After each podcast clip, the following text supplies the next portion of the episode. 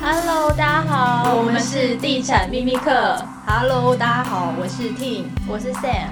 今天非常非常的兴奋，我昨天晚上都睡不着觉哎，你知道吗？因为我们今天呢，终于可以看到老师本人嘞啊！今天也非常开心能够邀请张金二老师跟我们一起聊聊天，聊天对，很高兴能够跟大家一起，谢谢。其实我以前就是刚开始进房地产，还是一个小菜鸟的时候，就有采访过老师。老师那时候还是在正大，然后我记得我就是跑去正大，然后你的研究室找你，然后那时候就觉得天哪，老师超级亲切，因为我那时候对就是这方面的专业还不是那么熟悉，但是老师就是很有耐心的，就是很像在教雏鸟一样，就是一步一步的分析给我听，那就觉得老师人超好的，老师真的很亲民哎。这是当老师的责任啊！对，就是老师，真的是老师，而且老师这十年来都没变。啊，头发变白了。他刚刚说他去运动。对对对对对，每天都要运动游泳啊。我们好惭愧哦。啊，年纪大，所以要多保护身体最重要。所以老师现在最近退休生活都在忙什么？可以先跟大家说一下。啊，退休生活当然除了那个休闲该要有的健康之外，其实最花力气就是呃《远见》这本书。啊、呃，花了大力气，可是出书我觉得还好，可是最最累的是什么？最累我还答应说要出有声书，那个有声书啊，就搞了半天录了将近两个月。我第一次录这有声书，把这些书从头念一次，那而且念的语调又要非常口语白话文，对不对？然后呢，音调又要这个过了一个多小时，慢变了，他还休息一下，就连续录了将近每个礼拜录一次，每个礼拜录一次，好辛苦，好辛苦。然后完了之后呢，结果又还有一个线上课程，哇，那个也搞得好累。那个到我们家采访了好久，前置作业分析了好久，然后才规划出要怎么个让所谓首购族啦，让所谓换物族他们要怎么样来上这门课，还要想出一些实作的课程，还要有一些怎么样让他们操作演练，哎，然后做功课啊，就像需要交作业啊，那要改作业等等的想法，所以那个。呃，花了不少力气哦。老师，我光听你这个课程，我就觉得好辛苦哦，比写书还累。哎，没错，没错，没错，比我平常教教书还累。因为这个，因为时间很很压缩，很紧凑，而且你必须要很很重点式的把问题很快让大家进入情况，那又要不能讲得很深奥，要白话文嘛，所以就是呢，还蛮辛苦的。那个他们后置作业很辛苦啊，所以我觉得还还蛮开心的啦，就是说。做一些过去呃只是写书出书，这次有更多元的符合现在时代潮流，我觉得是蛮好的学习啊。老师，其实我慢慢的把它看完了，我觉得这本书《住房自由的人生》其实它很棒的是，你教大家说要买房，但是不要变成屋奴。去当屋奴的五大心法，可以跟我们分享一下吗？这我说五大心法大概这样子啦，就是说，因为大家都想要买房子嘛，然后觉得。又能够住得舒服，又能够赚钱，可是坦白说，住得舒服，大家并没有那么真正的了解房子这个道理背后的一些美美嘎嘎。所以呢，呃，我想最重要就是，呃，住房先要了解你是不是真的想要，很想要买房子，你真的决不决定你要在这个地方住满五到七年以上，这第一个。五到七年以上。为什么？因为如果你只住满。不到五到七年，三五年，其实买进卖出啊，那个交易成本是很贵的。那大概你没有住满，那就要换房子。那你搞了半天，结果都 都这个给政府拿到税，给中介拿到这个中介费用。那你搞了半天，这个虚空一场，然后又还没有熟悉，就要换房子。所以基本上第一个要住满一个地方，你确定他这边安置了，确定人生大概这地方是一个很很重要的事业。就像我自己。我是在政大第二年教书的第二年，我决定在政大，就是我的人生志业，所以我才买房子。而且我第一个房子就住了到七年左右以上，然后后来再慢慢搬到了第二个房子住了二十二十年左右等等的想法。所以住你就要选择在这里。第二个，很多人都做说买房子最重要什么，就是你要做功课。我有做功课啊，我去市场看很多房子啊，结果你都做市场功课，你没先做自己的功课。自己功课什么？自己功课了解自己心中之尺是什么意思呢？就你的居住史啊，从出生到现在，你都住过多少房子？每个房子到底感觉如何？那个可能是才是帮助了解自己对住房的经验。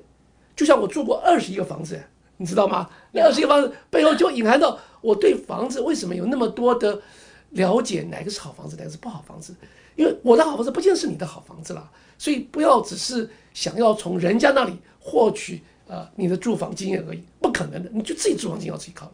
然后当然这最重要是什么？你要了解自己，不要过度消费，你的财务能力不够嘛，对不对？哦，那你只有好吧，就算你只有上千万，你可能不可能买到台北市中心嘛，连连市郊你都买不到啊，你可能买到。这个这个三峡啦、深坑啦那些第三圈啦，对不对？所以这个财务能力很重要嘛，对不对？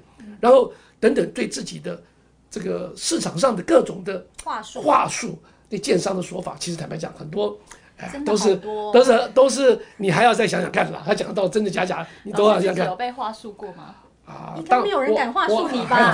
我我我我第一个啊，我们每次以前我都带学生，这个特别是大一学生必修的课去看建案。就每个学期看到，哎呀，老师，这个好不好？好棒，好棒，我都要买。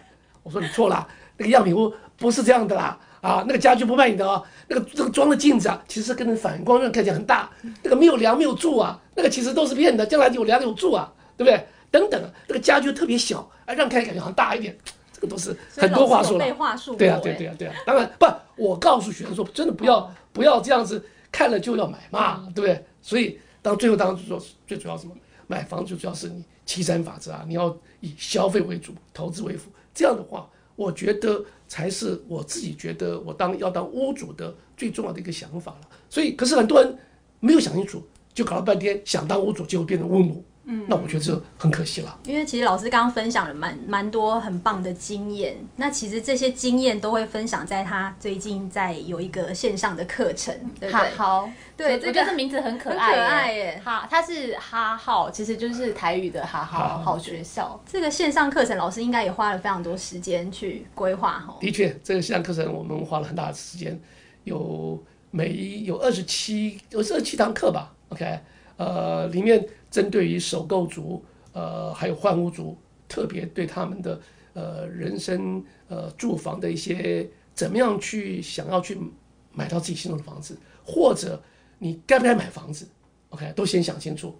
好，我想这些东西是把我自己过去长期三几年教书的经验，用浓缩到一个非常精华的地方，让大家来呃看到呃我自己的呃一些经验以及我呃教学。